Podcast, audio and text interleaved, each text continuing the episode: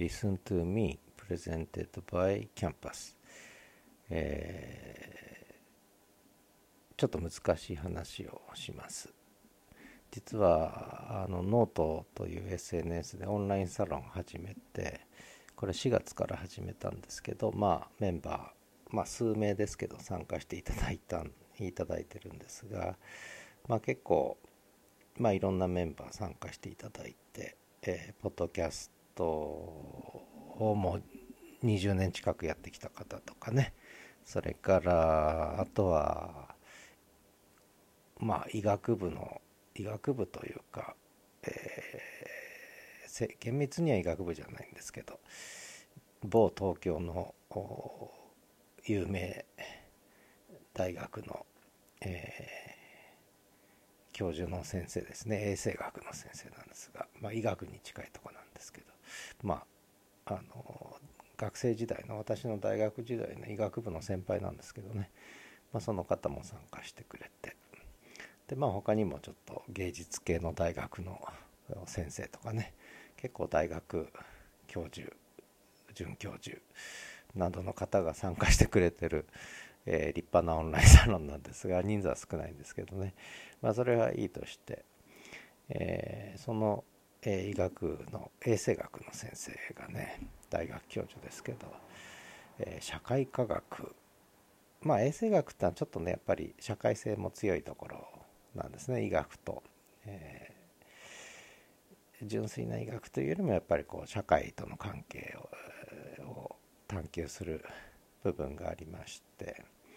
でそこでそのまあもともと社会科学に興味のある方なんですけども学生時代もいろんな議論したんですが、まあ、最近特にそのいわゆるこう事実事実判断と価値判断っていう分かりますかね？事実を、まあ、いわゆるファクトを確定するということともう一個はやっぱり価値ですよね。で人間がこういろんなことを考える時に一つはこう事実は何かっていう事実判断の問題。でもう一つは価値へのコミットメントですよね。価値判断の問題。でこれがぐちゃぐちゃに混在しちゃうとおかしな話になるわけですね。ね、えー、事実が何なのか。それから価値。まあ要するに事実判断の時に価値を持ち込むとそれはバイアスがかかってしまうし逆に価値判断をするにあたっては事実判断必要なんだけどこの不分けとかあるいは事実判断と価値判断の関係どうなってるのか。で特に事実を判断していく。まあこれ客観性の認識って言ってもいいんですけど事実判断していく時に価値判断っていうのを入れていいのか入れちゃいけないのかみたいな。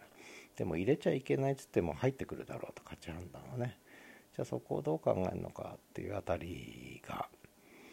え、非常に気になるみたいででこれは何でかっていうとこう自然科学の場合には実験ができるわけですよね。で実験をすると因果関係がね原因と結果がはっきりするわけです客観的に確定できるわけですね。でところが社会の場合は実験ができないあるいはしにくいという問題があってだから事実の認定がですね非常にしにくいんですよね。あくまでも仮説にとどまってその仮説が実証できないと実験による実証ができないという部分がやっぱり自然科学との大きな違いででそういう意味では社会科学って言った時にどうやってこうそれを実証していくのかで全ては結局価値判断え価値と価値の争いになっちゃうんじゃないかとかねいう問題もある。で社会科学における客観的な認識事実判断はいかにして可能かっていう、まあ、社会科学の方法をめぐる議論って昔からありまして。でそれがま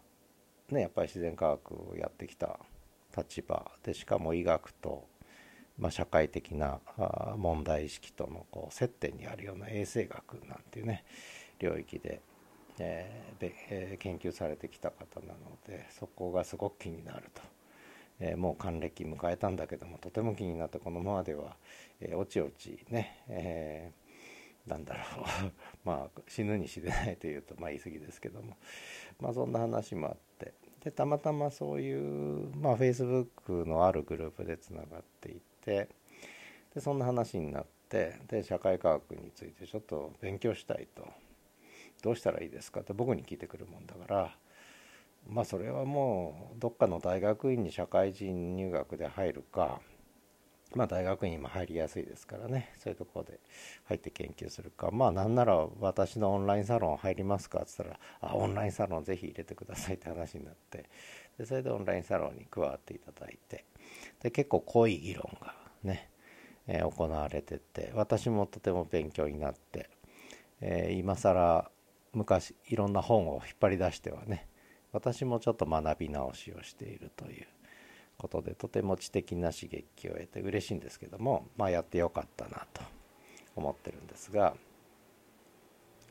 まあその、まあ、この特に社会科学における事実判断価値判断という話で言うと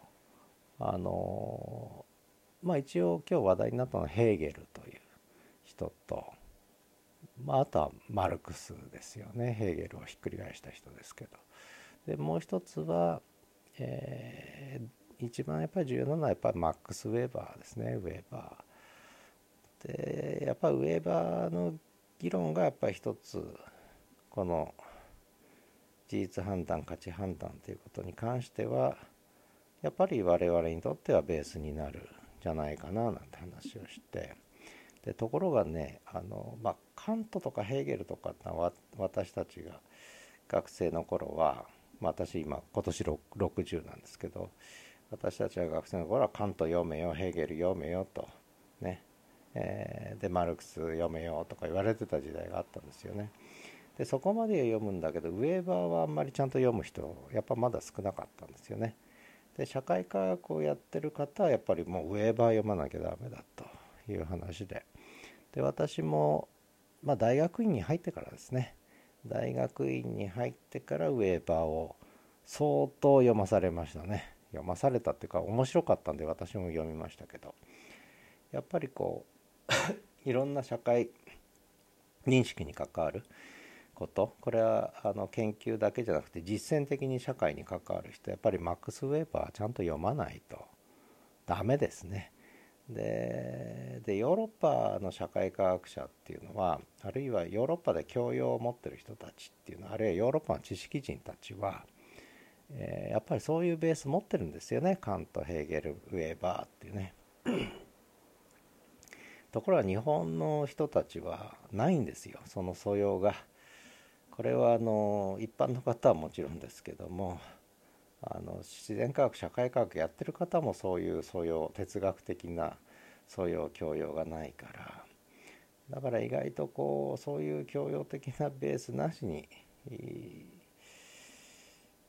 研究者になっちゃってるもんだから結構薄っぺらい研究が多いんですよねやっぱりね。でこれは非常に困ったことで。えー自然科学と社会科学はどこが違うのかその時における事実判断価値判断とはどういうふうに絡んでんのかっていうことについてやっぱりね特にヨーロッパの研究者なんだそういう意識を持ってるからそういう話ができるのに日本の研究者はそれが一切できないという。だけど研究はやってると狭いテーマでね。でもちろんそこで成果を上げる人もいるんだけれどもうんやっぱり最近の特に社会科学系の研究とか見ててもやっぱ面白いのがないというかなんか薄っぺらいのが多くて困ったなと私は思ってるんですけどつまんないなってまあだったら自分で書きゃいいじゃないかと思うかもしれないんですが私は私でちょっとそこから外れた人生を送ってしまったので今更ね書く気力もないのでやりませんけどまあせいぜいね、こうやってノートに書いたり、えー、ポッドキャストで喋ったりとかいう話なんですがでも今喋ってるような話はさすがにね、えー、ポッドキャストとかでもねあの他の番組2つありますけど喋った瞬間にもうリスナーみんな引いてしまいますので話せない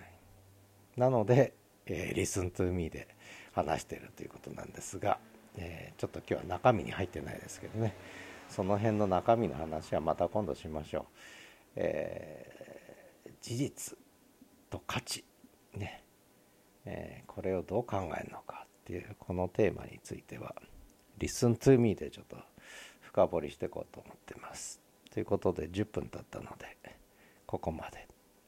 それではまた。